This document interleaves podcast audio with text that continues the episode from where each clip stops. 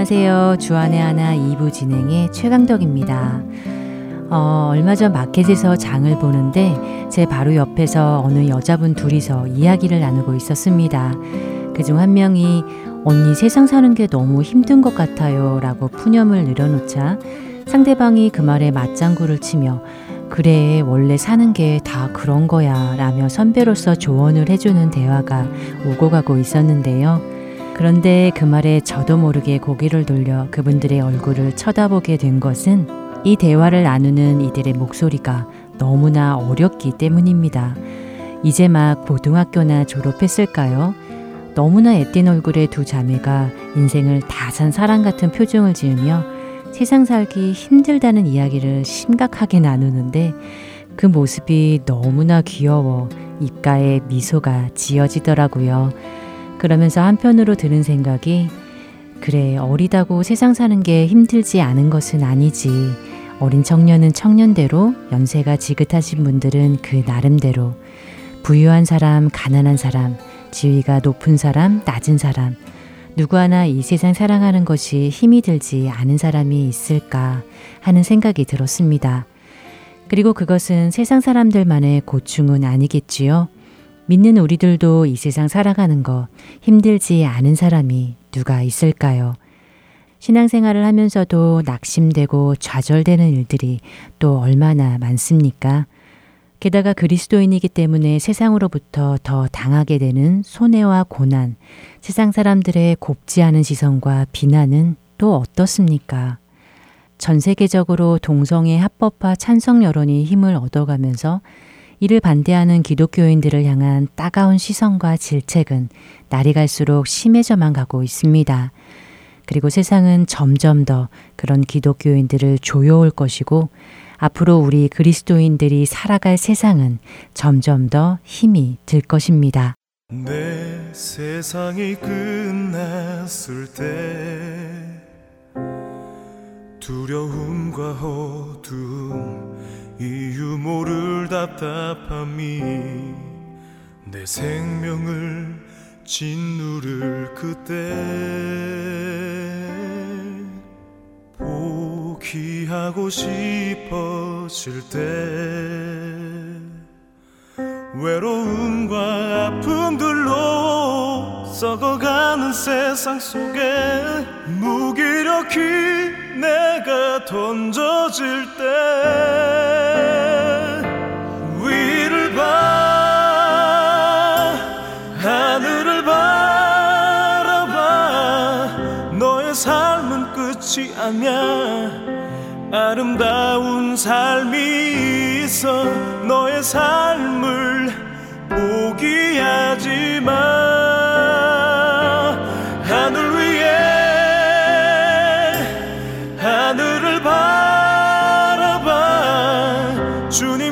주님께서 함께 하시는 참 의미의 세상을 봐. 너의 눈물 닦으시고 용서하는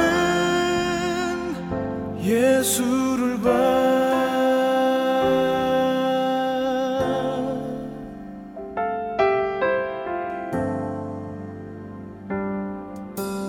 내 세상이 끝났을 때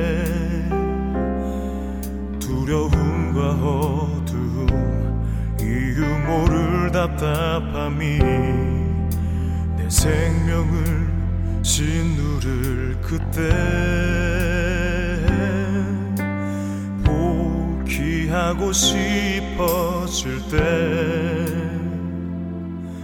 외로움과 아픔들로 썩어가는 세상 속에 무기력히 내가 던져질 때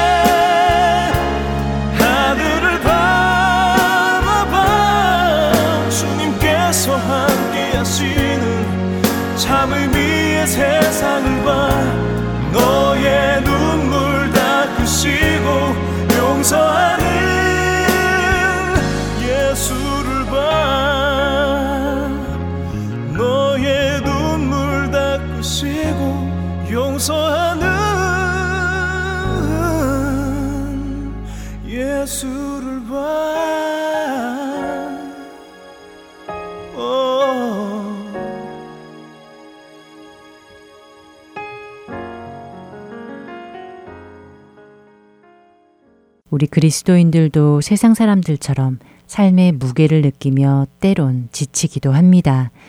어쩔 땐 도무지 해결될 것 같지 않은 현실의 문제들로 절망하기도 하고요.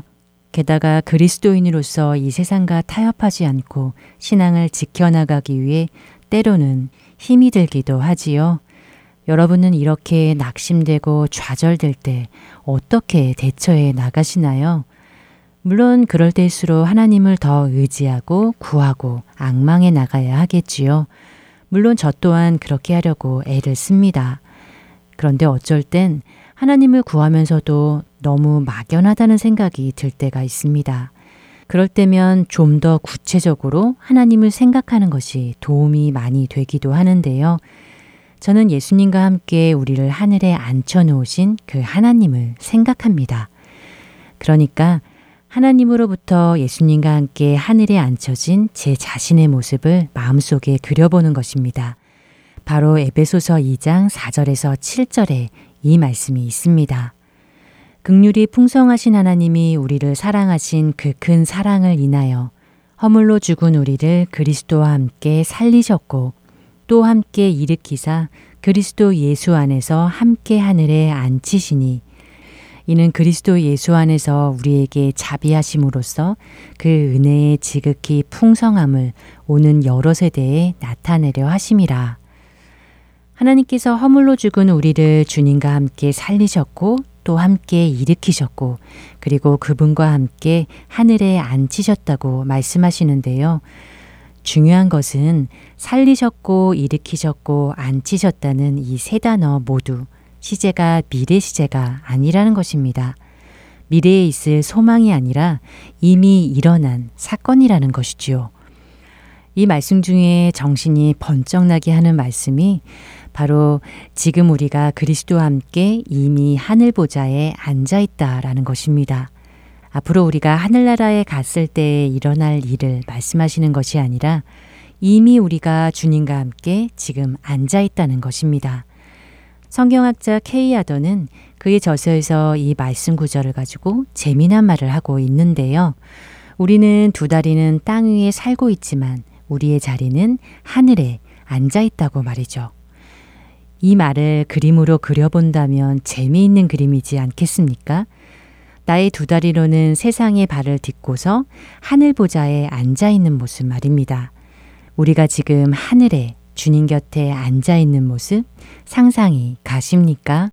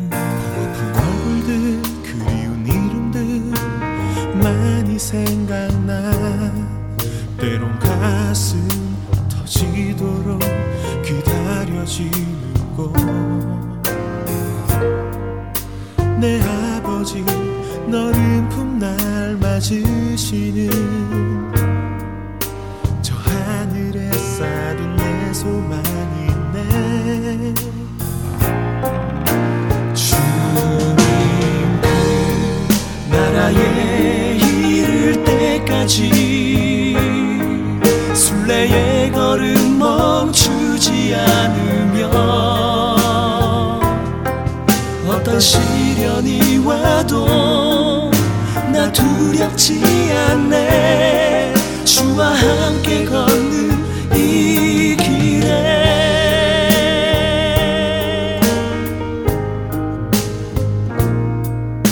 나 지금은 비록 땅을 버타며 살지라도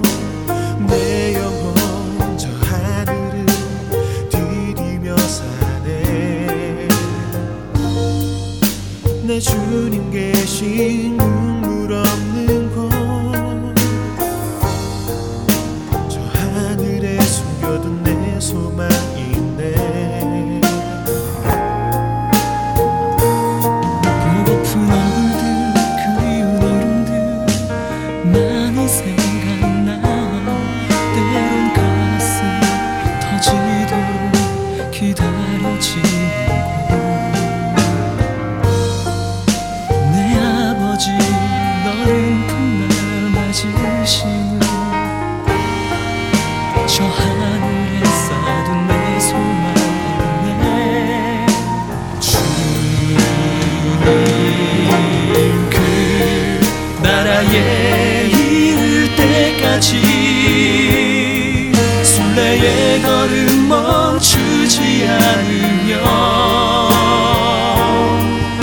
어떤 시련이 와도 나 두렵지 않네.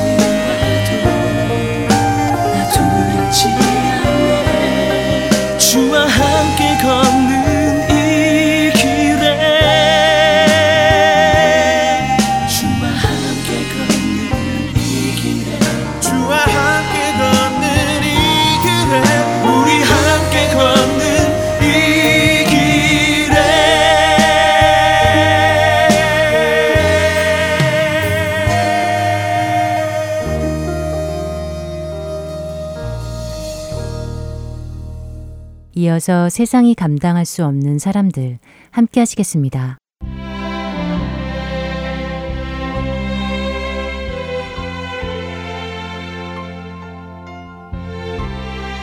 여러분 안녕하세요. 세상이 감당할 수 없는 사람들 진행의 강승규입니다.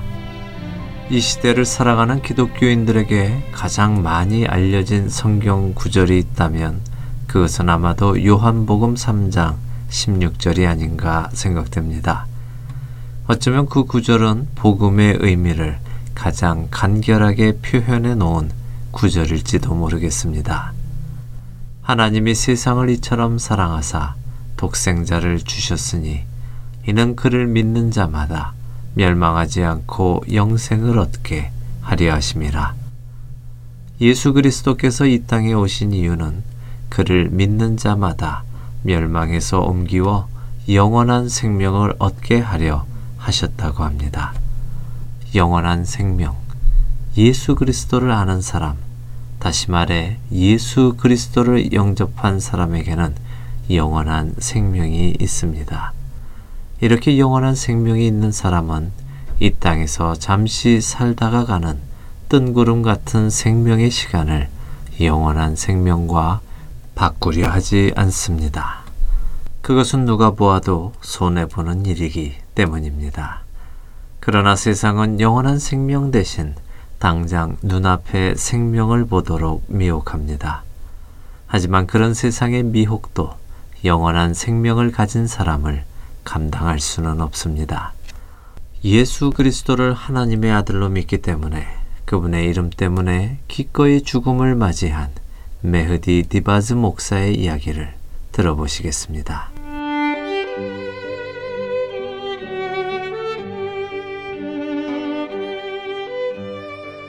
저는 메흐디 디바즈 목사입니다.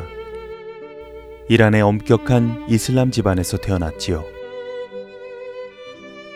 하지만 하나님의 은혜로 저는 무슬림 청년이었음에도 불구하고 예수님을 알게 되었습니다.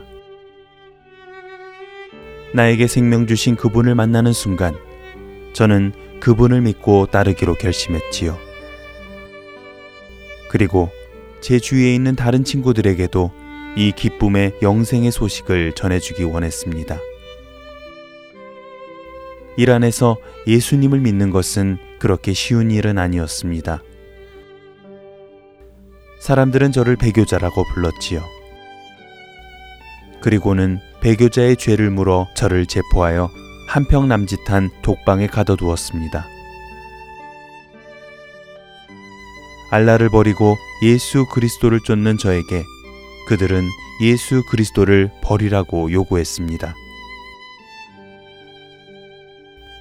그들의 요구에 응하지 않자 그들은 저에게 온갖 고문을 하기 시작했습니다. 하지만 제가 어떻게 육체의 고통이 있다고 해서 진리를 부인할 수 있겠습니까? 나의 영원하신 생명 되시는 그분을 저는 부인할 수 없었습니다. 9년의 감옥 생활 중 2년은 독방에 갇혀 있었습니다. 사람들은 독방을 싫어했지만 저는 오히려 그 독방에 있던 때를 좋아합니다. 그 독방에서 저는 주님과 더욱 친밀해지는 시간을 가질 수 있었기 때문이지요. 1993년 12월, 이란 정부는 저를 재판하기 원했습니다. 그들은 여전히 저에게 다시 이슬람으로 돌아올 것을 권면하며 제게 저 스스로를 변호할 기회를 주었습니다. 그러나 저는 그 기회를 저의 변호 시간으로 삼지 않고 예수 그리스도를 간증하는 기회로 삼았습니다. 예수 그리스도를 간증하자 그들은 저에게 이슬람으로 돌아오라며 소리쳤습니다. 저는 그날 이슬람으로 돌아오라는 그들을 향해 이렇게 얘기했습니다. 저는 이미 하나님 품에 안겼는데 어디로 돌아오라는 말입니까? 하나님 말씀에 순종하지 않고 사람들의 말을 듣는 것이 옳은 일입니까? 내가 기적을 행하시는 하나님을 따른 지도 45년이 흘렀습니다. 그분의 사랑은 늘 나를 떠나지 않았습니다. 저를 사랑하시고 돌보아 주신 하나님 아버지의 은혜는 갚을 길이 없습니다. 저의 구주 예수는 구세주이시자 하나님의 아들이십니다. 요한복음 17장 3절은 영생은 곧 유일하신 참 하나님과 그가 보내신 자 예수 그리스도를 아는 것이라고 말씀하십니다. 저처럼 쓸모없는 죄인도 주님을 영접하여 영생을 얻었습니다. 그분의 모든 말씀과 기록이 성경에 기록되어 있습니다. 저는 내 삶을 그분의 손에 맡겼습니다. 저에게 이 땅에서의 생명이란 주님을 섬기는 기회이고 이 땅에서의 죽음이란 주님께로 가는 더 좋은 기회입니다. 나는 주님의 거룩한 이름의 영광을 돌리고 감옥에 갇혔기 때문에 만족합니다. 내 구주 예수님을 위해 목숨을 바칠 준비도 끝났습니다. 나는 곧 하나님의 왕국에 들어갈 것입니다.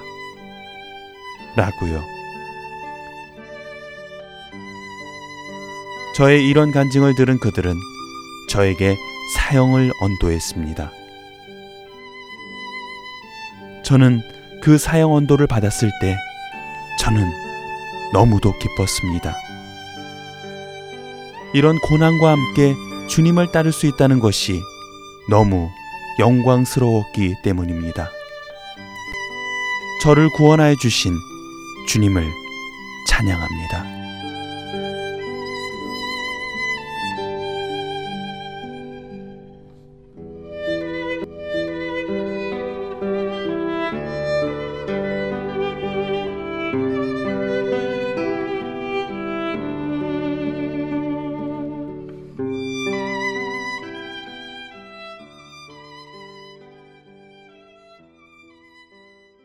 영원한 생명 되시는 주님의 이름을 버리지 않은 메흐디 디바즈 목사. 그는 사형 선고를 받았습니다. 하지만 그는 사형장에서 죽지는 않았습니다. 억울하게 사형 선고를 받은 디바즈 목사를 위해 이란에서 가장 유명한 홉세피안 목사와 다른 그리스도인 형제들이 탄원서를 작성하여 제출했기 때문입니다. 이들의 이런 노력으로 디바즈 목사는 결국 석방되었습니다. 하지만 석방된 지 얼마 후 디바즈 목사의 석방을 위해 노력한 홉세피안 목사가 살해되었고 디바즈 목사 역시 몇 개월 후 정보 안전부 기관원들에 의해 잔인하게 살해되었습니다. 그러나 메흐디 디바즈 목사는 죽는 순간까지 주님을 부인하지 않았습니다. 그는 예수 그리스도가 하나님의 아들이신 것을 알았고 그분이 곧 영생이신 것을 알았기 때문입니다. 내 살을 먹고 내 피를 마시는 자는 영생을 가졌고 마지막 날에 내가 그를 다시 살리리니 내 살은 참된 양식이요 내 피는 참된 음료로다. 요한복음 6장 54절과 55절의 말씀입니다. 예수 그리스도의 살을 먹고 피를 마시는 자는 예수 그리스도를 하나님의 아들이라 고백하는 자입니다. 이런 자를 세상은 감당할 수 없습니다. 세상이 감당할 수 없는 사람들 마치겠습니다.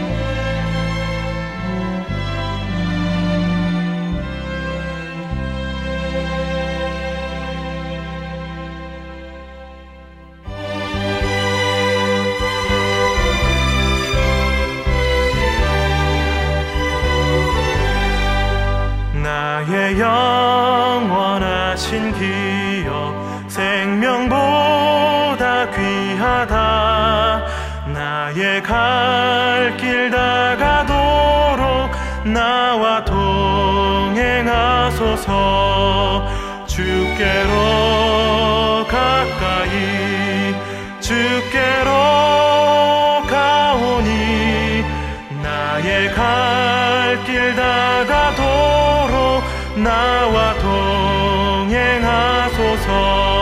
세상 무위한 이함과 모든 명예 버리고 험한 길을 가는 동안 나와 동행하소서.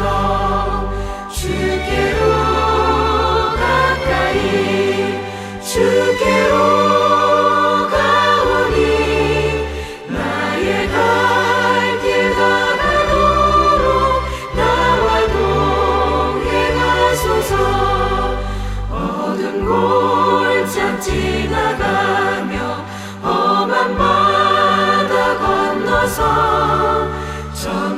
Oh.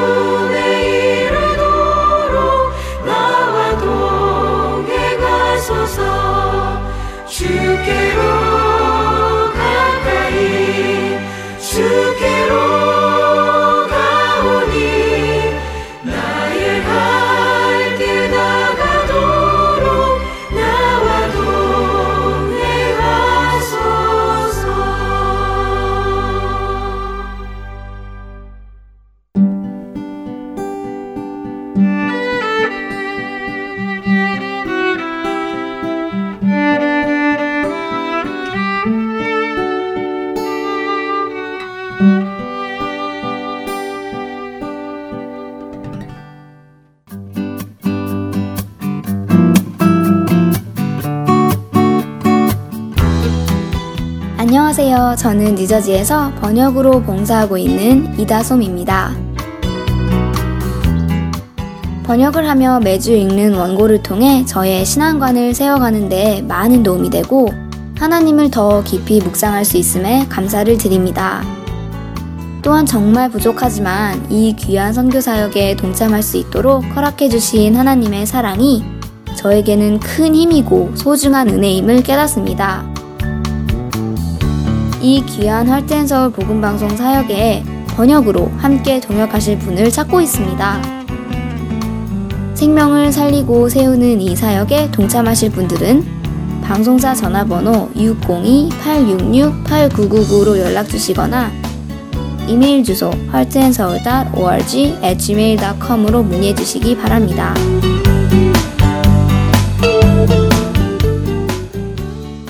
설교 말씀 함께 하시겠습니다.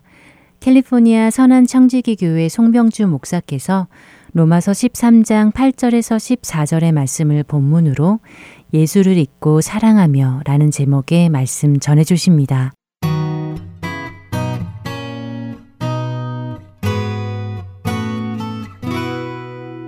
로마서 13장 8절에서 14절 한 절씩 교독하겠습니다. 피차 사랑의 빛 외에는 아무에게든지 아무 빛도 지지 말라. 남을 사랑하는 자는 율법을 다 이루었느니라. 간음하지 말라, 살인하지 말라, 도둑질하지 말라, 탐내지 말라 한 것과 그 외에 다른 계명이 있을지라도 내 이웃을 내 자신과 같이 사랑하신 그 말씀 가운데 다 들었느니라. 사랑은 이웃에게 악을 행하지 아니하나니 그러므로 사랑은 율법의 완성이니라. 또한 너희가 이 시기를 알거니와 자다가 깰 때가 벌써 되었으니 이는 이제 우리의 구원이 처음 믿을 때보다 가까웠음이라. 밤이 깊고 낮이 가까웠으니 그러므로 우리가 어둠의 일을 벗고 빛의 갑옷을 입자. 낮에와 같이 단정히 행하고 방탕하거나 술 취하지 말며 음란하거나 호색하지 말며 다투거나 시기하지 말고 같이 읽겠습니다. 오직 주 예수 그리스도로 옷 입고 정욕을 위하여 육신의 일을 도모하지 말라. 아멘. 자, 오늘은 이제 예수를 잊고 형제를 사랑하는 삶에 대해서 같이 나누도록 하겠습니다. 자, 십계명을 열 가지 계명이죠. 열 가지의 십계명을 딱 둘로 정리하라고 한다면 그것은 하나님을 사랑하고 내 이웃을 사랑하라 하는 것입니다. 자, 그러면 제가 여러분에게 좀 질문을 던지고 싶은데요. 하나님을 사랑하라 하는 것은 분명히 종교적이고 영적인 것입니다. 그죠? 자, 그러면 이웃을 사랑하라고 하는 것은 윤리적이고 도덕적이고 좀 인본적인 어떤 인본주의적인 것일까? 라는 질문을 던져 드리고 싶습니다. 자, 어떻게 생각하십니까? 하나님을 사랑하라는 계명은 믿음과 관련된 것이니까 영생을 얻는 과정이 되겠고, 그럼 이웃을 사랑하라는 계명을 지키면 그 결과는 무엇이겠습니까? 하나님을 사랑하면 영생을 얻는 것이고 이웃을 사랑하면 착하게 사는 거고 뭐 그냥 그런 것일까요? 자, 하나님 사랑과 이웃 사랑이라고 하는 이 제가 이런 질문을 던진 이유는 우리가 너무 이 하나님 사랑과 이웃 사랑을 통합적으로 이해하지 않고 대립되는 것처럼 자꾸 이해를 한다는 것입니다. 대칭시킨다는 것이죠. 하지만 저는 오늘 여러분에게 이 두 가지가 따로 노는 것이 아니라 마치 이란성 쌍둥이처럼 또 다른 측면에서 하나다라는 걸 말씀드리고 싶습니다. 예수님도 이 십계명을 이 둘로 정리를 했던 이유는 이 두 가지가 따로 분리되는 어떤 것이라고 생각을 해서 말씀드린 것이 아니라 같은 맥락에서 하나로 이해해야 한다라는 것입니다. 자, 이처럼 하나님을 사랑하라와 이웃을 사랑하라는요, 별개의 분리된 개념이 아닙니다. 하나님 사랑과 이웃 사랑은 따로 국밥이 아니라 하나님을 사랑하지 않으면 이웃을 사랑하지 않는 것이고요. 이웃을 사랑하지 않으면 하나님을 사랑하지 않는 것입니다. 하나님과 하나님을 사랑하는 것과 예수를 믿는 믿음이 결코 형제와 이웃을 향한 사랑과 별개로 나누어지지가 않습니다. 예수님을 사랑한다는 것은 바로 그 예수님을 사랑한다는 예배의 고백은 우리의 일상과 삶 속에서 형제를 사랑한다라고 하는 것과 전혀 차이가 없다라는 것입니다. 마태복음 18장 5절을 보시면 같이 한번 읽도록 하겠습니다. 또 누구든지 내 이름으로 이런 어린아이 하나를 영접하면 곧 나를 영접함이니. 예수님은 어린아이 하나를 영접하는 것과 예수님을 영접하는 것을 동일한 맥락에서 이해하고 계십니다. 어린아이를 사랑하는 것과 예수를 사랑하는 것을 구별하지 않는다는 뜻입니다.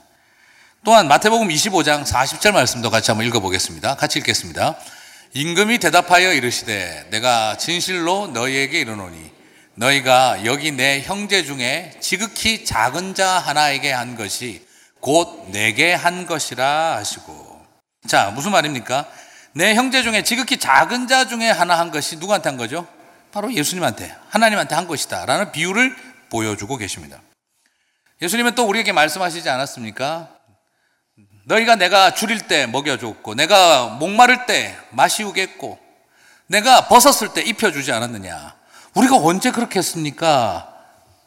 바로 연약한 사람들에게, 굶주린 자들에게, 갇힌 자들에게, 헐벗은 자들을 입히고 먹이고 마시우게 한 것이 그게 바로 나에게 한 것이다. 예수님의 가르침에 있어서는 이웃을 사랑하는 일이 하나님을 사랑하는 일과 같은 맥락으로 이해되어져야 한다라고 하는 정확한 계획, 말씀을, 의미들을 가지고 있었던 것입니다. 그러면 하나님을 사랑하고 내 이웃을 사랑하라는 메시지, 이건 결국 무엇을 말합니까? 우리가 생각할 때 하나님 사랑이 답이 될 것 같아요. 그죠? 하나님 사랑, 이웃 사랑 중에 하나만 골라 딱 하나로 정리하라면 하나님 사랑이 될 것 같은데 그런데 예수님의 가르침을 보면은 나를 사랑하라는 걸 강조하지 않고 이런 연약한 자들을 사랑하라는 걸 더 많이 강조합니다. 왜 그러셨을까요? 유대인들의 어떤 영적인 DNA를 알고 계시는 예수님은 하나님을 사랑하라라고 딱 가르치면 그 다음 일어날 반응을 바로 예상하신 겁니다. 월삭을 지키고 절기를 지키고 신앙생활 하면서 어떻게 하면 하나님 앞에 또 안식일을 거룩히 지키고 또 이쪽으로 넘어갈 걸 뻔히 알고 계신 것이죠. 그러다 보니까 또 역시 하나님을 사랑하라는 명령으로 좁혀놓으면 그게 전부 다 종교적인 시설물에 들어가서 종교적인 활동을 열심히 하는 것이 하나님을 사랑하는 것으로 또 좁게 생각할까봐 예수님은 거꾸로 이웃을 사랑하라를 강조해버린 겁니다. 이웃을 사랑해야 하나님도 사랑하는데 하나님만 사랑하라고 가르치면 이웃 사랑은 제껴버릴 우리들의 연약함을 알고 있기 때문이라는 것이죠. 사랑하는 성도 여러분, 이웃 사랑을 강조한 것은 율법주의가 아닙니다. 도덕주의가 아닙니다. 이게 바로 하나님 사랑과 같은 맥락이기 때문에 예수님은 마태복음에서 계속 보여준 겁니다. 소자를 물 한 대접 떠주고 먹이고 그게 나한테 하는 거다. 예수님은 아주 의도적으로 십계명을 이웃사랑으로 좁혀버리셨습니다. 오늘 말씀 8절을 한번 보겠습니다. 같이 읽겠습니다. 피차 사랑의 빛 외에는 아무에게든지 아무 빛도 지지 말라. 남을 사랑하는 자는 율법을 다 이루었느니라. 자, 사도 바울도 무엇을 강조하고 있습니까? 율법을 다 이루는 길이 무엇이라고 말하고 있습니까? 남을 사랑하는 것이라는 하나님을 사랑하라는 것이 아니라 남을 사랑하는 것이 율법을 완성하는 겁니다.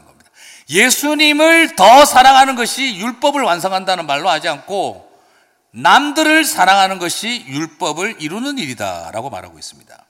9절과 10절도 같이 한번 읽어보겠습니다.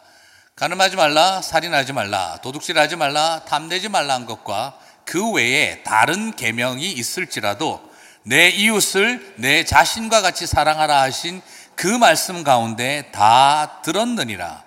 자, 구절 한번 금방 보셨습니다. 그런 계명이 많은데 이런저런 계명들이 한 10개나 더 있지만 그걸 다 어디서 모을 수 있다고요? 내 이웃을 사랑하는 것에 다 담아져 있다. 바울도 하나로 모으면 뭐로 정리한 거죠? 이웃 사랑으로 정리한 겁니다. 10절도 같이 한번 읽어 보겠습니다. 사랑은 이웃에게 악을 행하지 아니하나니 그러므로 사랑은 율법의 완성이니라. 결국 이웃을 향한 악을 행하지 않는 사랑이 결국 뭐라는 거죠? 율법의 완성이다라고 되어 있는 겁니다. 예수님께서 율법을 다 이루셨습니다. 어디에서 이루셨습니까? 십자가에서 돌아가시면서 다 이루었다라고 하셨습니다. 예수님이 십자가에서 죽으시며 율법을 다 이룬 것과 마찬가지로 또 하나 율법을 이룬 일이 있는데 그게 뭐라는 거죠? 형제에게 이웃에게 악을 행하지 아니하고 사랑하는 것이 율법을 완성하는 것과 같다라는 겁니다. 사랑하는 성도 여러분, 이게 뭘 말하는 겁니까? 우리는 예수님께서 율법을 완성하신 것만 쳐다보고 있으라는 말이 아닙니다. 십자가에서 우리를 사랑하셔서 십자가에서 죽으신 것처럼 너희도 형제와 원수를 사랑함으로 십자가의 죽음으로 그 율법을 완성하라는 것입니다. 형제를 사랑하라는 말이나 예수님이 십자가에서 죽으셔서 율법을 완성했다는 말은 같은 말이라는 겁니다. 성경의 원리는 하나입니다. 십자가에서 죽으시며 다 이루신 것과 내가 사랑하여 율법을 이루는 것이 같다 이 말입니다. 자, 결국 이웃 사랑을 실천해야 한다라는 것은 이것은 바로 구원의 도리를 안 사람, 1장부터 11장까지의 구원의 도리를 알았다면 이제 해야 할 일은 바로 뭐냐? 그 구원의 도리가 사랑으로 나타나야 한다는 것입니다. 예수님은 율법을 폐하러 온 것이 아니라 완성하러 오셨다고 했는데 율법을 완성한다는 것, 그게 무엇입니까? 예수님 혼자 십자가에서 돌아가신 게 아니라 나도 십자가의 사랑으로 사랑하는 것이 율법을 이루는 일이다라는 것입니다. 그 이루는 일을 우리에게도 주어져 있다는 것이죠. 요한일서 2장 7절에서 11절을 한번 보겠습니다. 같이 읽겠습니다. 사랑하는 자들아 내가 새 계명을 너희에게 쓰는 것이 아니니 너희가 처음부터 가진 옛 계명이니 이 옛 계명은 너희가 들은 바 말씀이거니와 다시 내가 너희에게 새 계명을 쓰노니 그에게와 너희에게도 참된 것이라 이는 어둠이 지나고 참빛이 벌써 비침이니라 빛 가운데 있다 하면서 그 형제를 미워하는 자는 지금까지 어두움에 자요. 그의 형제를 사랑하는 자는 빛 가운데 거하여 자기 속에 거리낌이 없으나 그의 형제를 미워하는 자는 어두움에 있고 또 어두움에 행하여 갈 곳을 알지 못하나니 이는 그 어두움이 그의 눈을 멀게 하였음이니라. 자, 요한은 오늘 우리에게 세 계명이 주어졌는데 그게 옛 계명과 별 다를 바가 없다 하는 것이죠. 그러나 너에게 유익하니 내가 세 계명을 다시 설명을 해 주겠다. 십계명을 하나로 정리했습니다. 뭐로 정리하고 있습니까? 형제를 사랑하라. 형제를 사랑하면 빛 가운데 거하는 것이고 형제를 미워하면 어두움 가운데 거하는 것이다. 무슨 말입니까? 형제를 사랑하면 예수 그리스도 안에 있는 것이고 여기서 빛은 예수 그리스도죠. 지금 요한은 십계명을 하나로 정리하여 세 계명이라고 말하는데 딱 하나로 정리하라면 요한도 똑같이 정리하고 있습니다. 형제를 미워하지 말고 사랑하라. 그런데 형제를 사랑하면 어떻게 된다? 착하게 사는 겁니다. 이게 아니고 형제를 사랑하면 구원받은 것이고 형제를 미워하면 심판받은 것이다라고 이야기를 하고 있습니다. 오늘 요한은 형제를 사랑하는 일이 구원론에 관련이 있다라고 말하고 있는 것입니다. 이런 점은 요한일서 3장 14절에서 더욱 명확하게 드러납니다. 요한일서 3장 14절 같이 읽겠습니다. 우리는 형제를 사랑함으로 사망에서 옮겨 생명으로 들어간 줄을 알거니와 사랑하지 아니하는 자는 사망에 머물러 있느니라. 더 황당한 표현이 나와버렸습니다. 이젠 직접적으로 나와버렸습니다. 예수를 믿으면 사망에서 생명으로 옮기거니와 라고 되어 있는 게 아니라 형제를 사랑하면 사망에서 생명으로 옮겼느니 구원받았다 이 말이에요. 예수를 안 믿으면 사망에 있을 것이다 라고 하지 아니하고 형제를 사랑하지 아니하면 사망 가운데 있는 것이니 지금 여기에서 우리는 뭘 발견하게 됩니까? 예수를 믿는다는 것과 형제를 사랑한다는 것이 그것이 우리에게 똑같다라는 것을 요한은 지금 도전하고 있는 것입니다. 사랑하는 성도 여러분, 오늘 이것은 약간 좀 충격적입니다. 형제를 사랑하는 것과 예수를 믿는 게 동격이다. 형제를 사랑하는 자와 예수를 믿는 자 같다. 사망에서 생명으로 옮기는 것이다. 이걸 그러다 보니까 애매하다 보니까 여기서 형제가 예수다. 무리하게 해석하시는 분이 그건 무리로다 라고 밖에는 할 수가 없어요. 문맥적으로 볼 때 그냥 형제입니다. 바로 이것이 굉장히 중요한 부분입니다. 자, 믿음이라고 하는 것은 동적이고 실천적인 아젠다라는 걸 발견하게 되어줍니다. 보이지 않는 하나님을 믿는 것과 눈에 보이는 형제를 사랑하는 것은 동격이다라는 것이 바로 오늘 사도 요한의 도전인 것입니다. 자, 이 점은 요한 1서 4장 12절과 4장 15절을 비교하면 그대로 드러납니다. 4장 12절 같이 한번 읽어보겠습니다. 어느 때나 하나님을 본 사람이 없으되 만일 우리가 서로 사랑하면 하나님이 우리 안에 거하시고 그의 사랑이 우리 안에 온전히 이루어지느니라. 잠깐 이걸 보시면 자, 하나님이 우리 안에 거하고 그의 사랑이 우리 안에 온전히 이루어진다. 신인 연합, 신인 합동, 그죠? 신인 합일. 신과 인간이, 하나님과 인간이 하나가 되는 결과가 나타나는데 전제가 무엇입니까? 조건절이 무엇입니까? 우리가 서로 사랑하면 15절을 한번 보겠습니다. 같이 읽겠습니다. 누구든지 예수를 하나님의 아들이라 시인하면 하나님이 그의 안에 거하시고 그도 하나님 안에 거하느니라. 결과가 무엇입니까? 또 역시 하나님과 인간이 하나가 되는 것입니다. 신인 연합의 역사가 일어난답니다. 자, 그러면 12절과 15절을 비교해 보십시오. 12절은 조건이 무엇입니까? 너희가 서로 사랑하면 15절은 예수가 하나님의 아들인 것을 고백하면 그러면 결국 무슨 말이죠? 예수가 하나님인 아들인 것을 시인하고 고백하는 것이나 형제를 서로 사랑하는 것이 같다 다르다 어느 쪽입니까? 같다는 것입니다. 요한은 요한 일서는 처음부터 끝까지 계속 그것을 집어넣고 있습니다. 그러면 이게 결국 뭘 말하느냐? 많은 분들이 오해할 수 있는데 요한 일서는 서로 니네들끼리 좀 사랑하고 살아라 이걸 가르치는 게 아닙니다. 요한 일서는 왜 쓰여졌을까요? 교회론이나 사랑론, 교제에 대해서 가르치는 게 아닙니다. 요한 일서는 맨 마지막에 그렇게 밝히고 있습니다. 이것을 너희에게 쓰면 너희로 영생이 있음을 알게 하려 함이니라. 요한 일서는 영생을 가르치기 위해서 쓰여진 책입니다.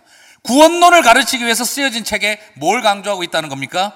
너희가 서로 사랑하라는 거예요. 요한일서 3장 23절을 한번 보시면 종합 정리를 보실 수 있습니다. 같이 보겠습니다. 그의 계명은 이것이니 곧 그 아들 예수 그리스도의 이름을 믿고 그가 우리에게 주신 계명대로 서로 사랑할 것이라. 그 계명이 바로 뭐라고 정리되어 있습니까? 그 아들 예수 그리스도의 이름을 믿는 것과 또 서로 사랑하는 것 이게 따로 있는 것입니까? 하나라는 겁니까? 하나라는 겁니다. 사랑하는 성도 여러분. 바울이 남을 사랑하고 이웃을 사랑하는 게 율법을 완성하는 거라고 한 것과 예수님께서는 소자를 영접하는 것이 나를 영접하는 것이라는 말이나 오늘 형제를 사랑하는 것이 그의 아들을 믿는 것과 같다라고 하는 요한의 가르침이나 모두가 다 똑같습니다. 우리 이것을 성경의 통일성이라고 이야기를 합니다. 형제를 사랑합시다. 이게 아직도 도덕주의와 인본주의적인 윤리가 될까요? 이것은 윤리론이 아니라 소위 말하는 구원론을 가르치고 있는 내용인 것입니다. 로마서 1장에서 11장을 다 이해하는 것과 이제 형제를 사랑하는 것은 동일한 맥락인 것입니다. 형제를 사랑하는 것이 인간의 힘으로 되겠습니까? 이거야말로 여러분 믿음 없이 불가능합니다.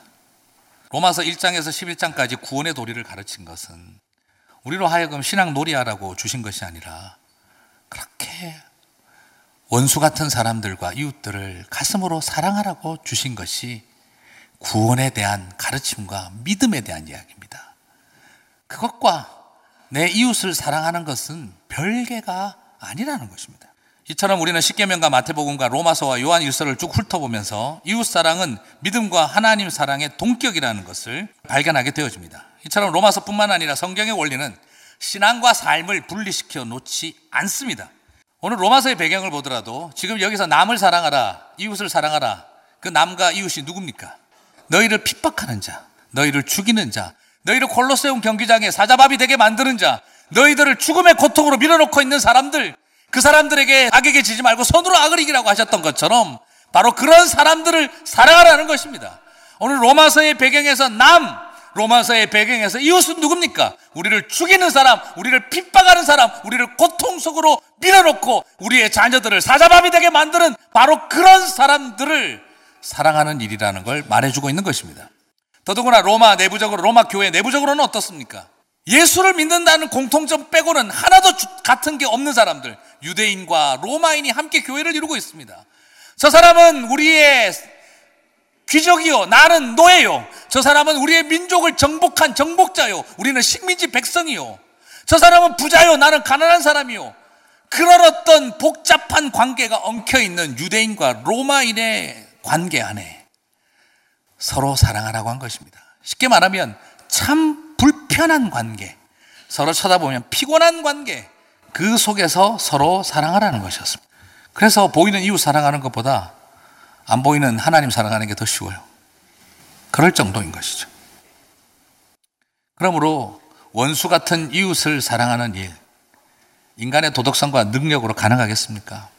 그건 믿음 없이는 불가능한 것입니다. 예수님의 십자가 사랑, 예수 그리스도의 십자가를 향한 믿음이 없으면 무슨 수로 원수를 사랑하겠습니까? 이러한 모습은 선한 사마리아인의 비유에서도 나타납니다. 누가복음 10장 25절을 보게 되면 어떤 율법 교사가 예수님에게 와서 어떻게 하면 영생을 얻을 수 있습니까? 라고 물어볼 때 선한 사마리아인의 비유가 나옵니다. 여러분, 선한 사마리아인의 비유는요, 그리스도인들의 사회적 참여와 그리스도인들의 사회 봉사 활동을 가르치는 본문이 아닙니다. 선한 사마리아인의 본문이 왜 나오게 됐느냐, 비유가 왜 나왔느냐면, 선생이여, 어찌하면 영생을 얻을 수 있으리까? 구원론에 대한 질문이었습니다. 꼭 기억하시기를 바랍니다. 예수님은 그 자리에서 예수 자미들라는 소리를 한 게 아니었습니다. 영생과 관련된다. 구원론에 대한 이야기로 말하였습니다. 율법 교사가 와서 물어봅니다. 어찌하면 영생을 얻을 수 있겠습니까? 그때 예수님은 율법 교사에게 너는 계명을 어떻게 배웠느냐라고 물어봅니다. 마음을 다하고 힘을 다하고 생명을 다하여 주 너의 하나님을 사랑하고 내 이웃을 내 자신과 같이 사랑하라고 배웠습니다. 십계명을 둘로 정리한 거죠. 하나님 사랑과 이웃 사랑으로. 그 율법 교사를 보면 예수님이 흐뭇해 하십니다. 네가 하나님 사랑과 이웃 사랑을 하였으니 잘하였도다. 가서 실천하라. 그러자 그 사람이 누가 나의 이웃입니까? 라고 물어봅니다. 그때 예수님께서 선한 사마리아인의 비유를 드십니다. 그리고 나서 뭐라고 질문하십니까? 네가 생각하기에 누가 강도 만난 자의 이웃이 되었느냐라고 물어봅니다. 내 이웃이 누굽니까? 라고 물어보니까 누가 이웃이 되어 주었느냐라고 물어봅니다.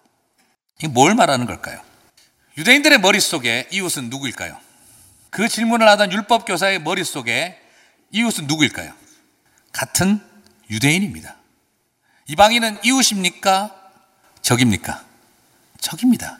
유대인들의 사고와 유대인들의 종교관 속에서 이방인과 사마리아인은 적입니다. 이웃이 아닙니다.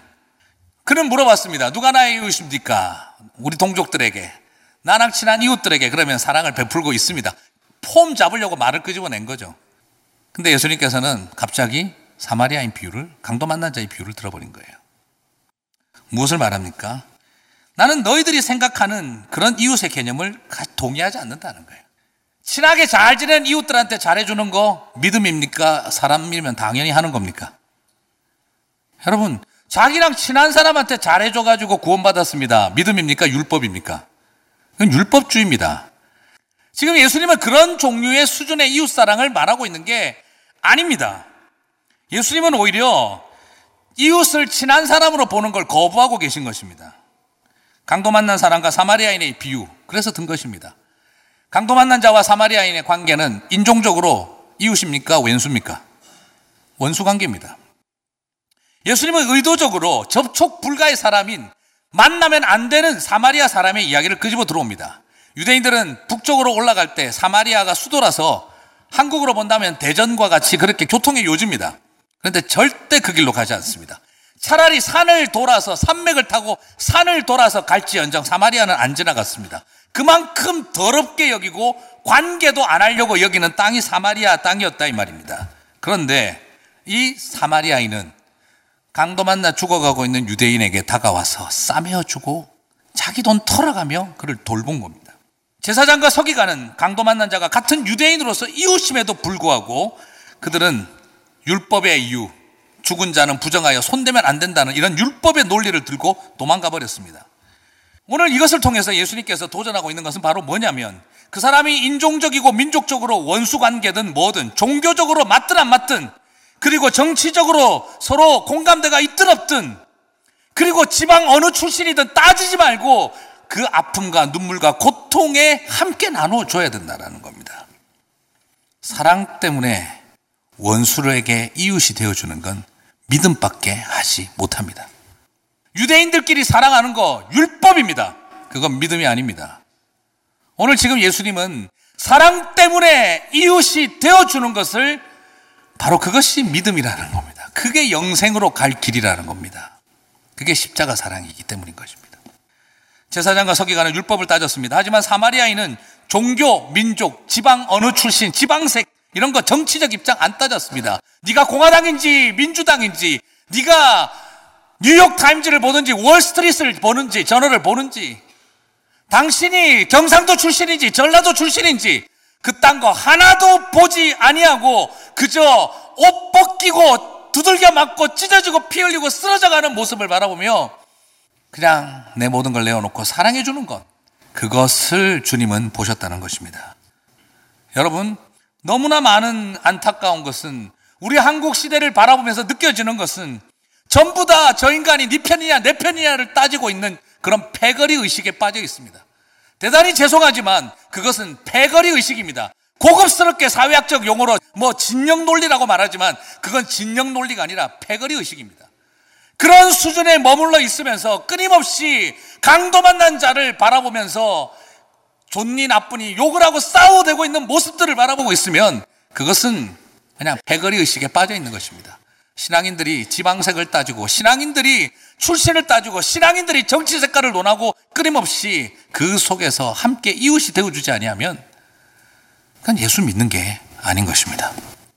IS가 무슨 짓을 하고 살든지 옆에 히잡을 두르고 지나가는 이슬람 여인을 욕하고 테러리스트라고 비난하는 일을 해서는 안 되는 것입니다. 그리스도인이기에 보호해 줄 수 있는 것입니다. 그게 예수 믿는 것입니다. 사란 사마리아인의 비유에서 제사장과 율법 교사는 율법을 지켰기 때문에 그들은 율법주의자였습니다. 그런데 사마리아인은 율법을 어겼기 때문에 그는 십자가 사랑을 말할 수 있었던 것입니다. 그것이 세계명을 이루는 일이었습니다. 오늘 저와 여러분 안에 그런 참된 십자가의 사랑으로 사랑하는 일이 일어나게 되시기를 바랍니다. 말씀을 맺겠습니다. 주님만 사랑합니다 하는 간절한 노래만큼이나 형제를 사랑합니다 라고 하는 삶이 일어나시기를 바랍니다. 주님만 사랑한다라고 하는 그 아름다운 고백은 우리의 예배 시간에만 울려 퍼질 노래가 아니라 내 삶의 자리에서 고백되어야 할 것인 줄 믿습니다. 하나님을 사랑한다는 것이 현실적인 것이고 이웃을 사랑한다라고 하는 것이 영적인 것입니다. 그 놀라운 고백들이 저와 여러분 가운데 있게 되시기를 바랍니다. 사랑의 고백, 우리의 예배 시간만이 아니라 내 삶 속에서 일어나게 되시기 바랍니다. 그때 우리 하나님은 우리의 일상 속에서 드려지는 그 사랑의 고백을 가장 아름답게 받아주실 줄 믿습니다.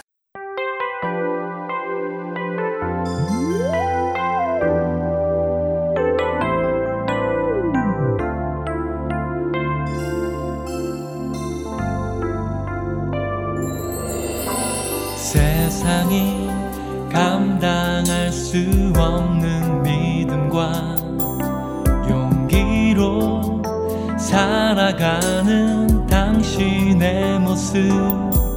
상황을 뛰어넘는 깊은 감사로 하나님 영광의 빛을 발하죠. 세상이 알 수 없는 그 믿고 살아가는 당신의 삶은 큰 아픔 속에서도 거친 바람 불어도 새 희망을 노래하죠. 당신은 작은 천국 당신은 거룩한 나라. 저 하늘을 가슴에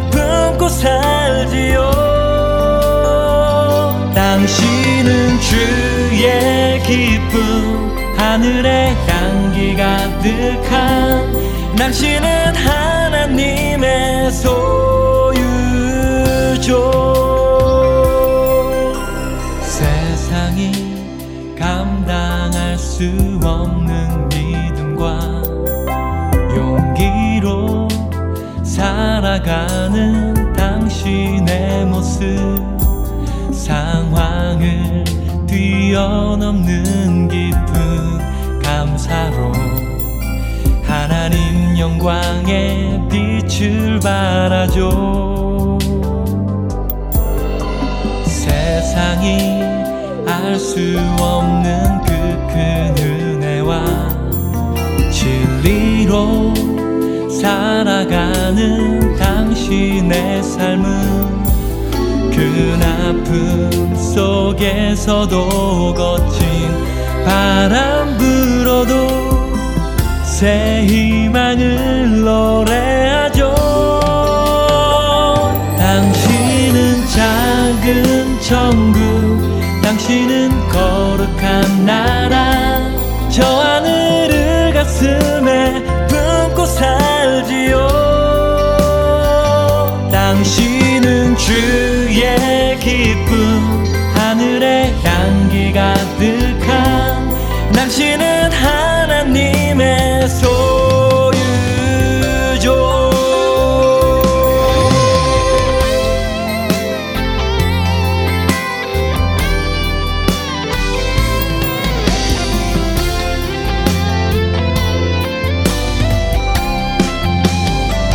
당신은 작은 당신은 거룩한 나라 저 하늘을 가슴에 품고 살지요. 당신은 주의 기쁨 하늘의 향기 가득한 당신은 하나님의 소유죠. 당신은 작은 천국 당신은 거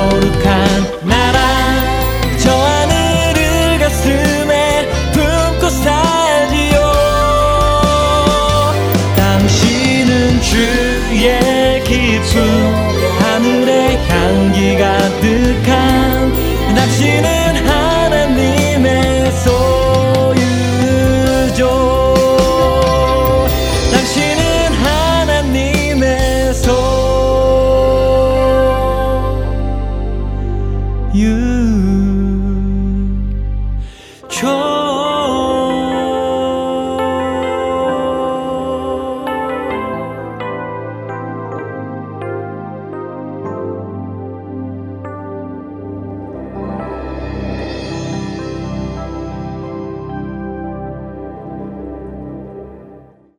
목사님이 예전에 이런 말씀을 하신 것이 기억이 납니다. 우리는 하늘에 앉아서 세상을 사는 독특한 사람이라고 말이죠. 참 마음에 와닿는 표현이지 않습니까? 우리를 그리스도와 함께 앉히셨다는 말씀, 얼마나 감동이 되는 말씀인가요? 여러분은 자신이 지금 주님과 함께 하늘에 앉아 있다는 사실이 느껴지시나요? 그런 감격스러운 자신의 모습이 그려진다면 이제 우리는 어떻게 살아야 할런지요? 하늘에 속한 자답게 살아야 하지 않겠습니까? 우리가 지금 하늘에 앉아 세상을 내려다보는 사람이라면 세상 일에 아웅다웅하지 않을 것입니다. 비록 세상 사는 게 힘들다 하더라도 고난이 닥치고 세상 사람들의 손가락질을 받고 억울한 일을 당해도 상관없습니다.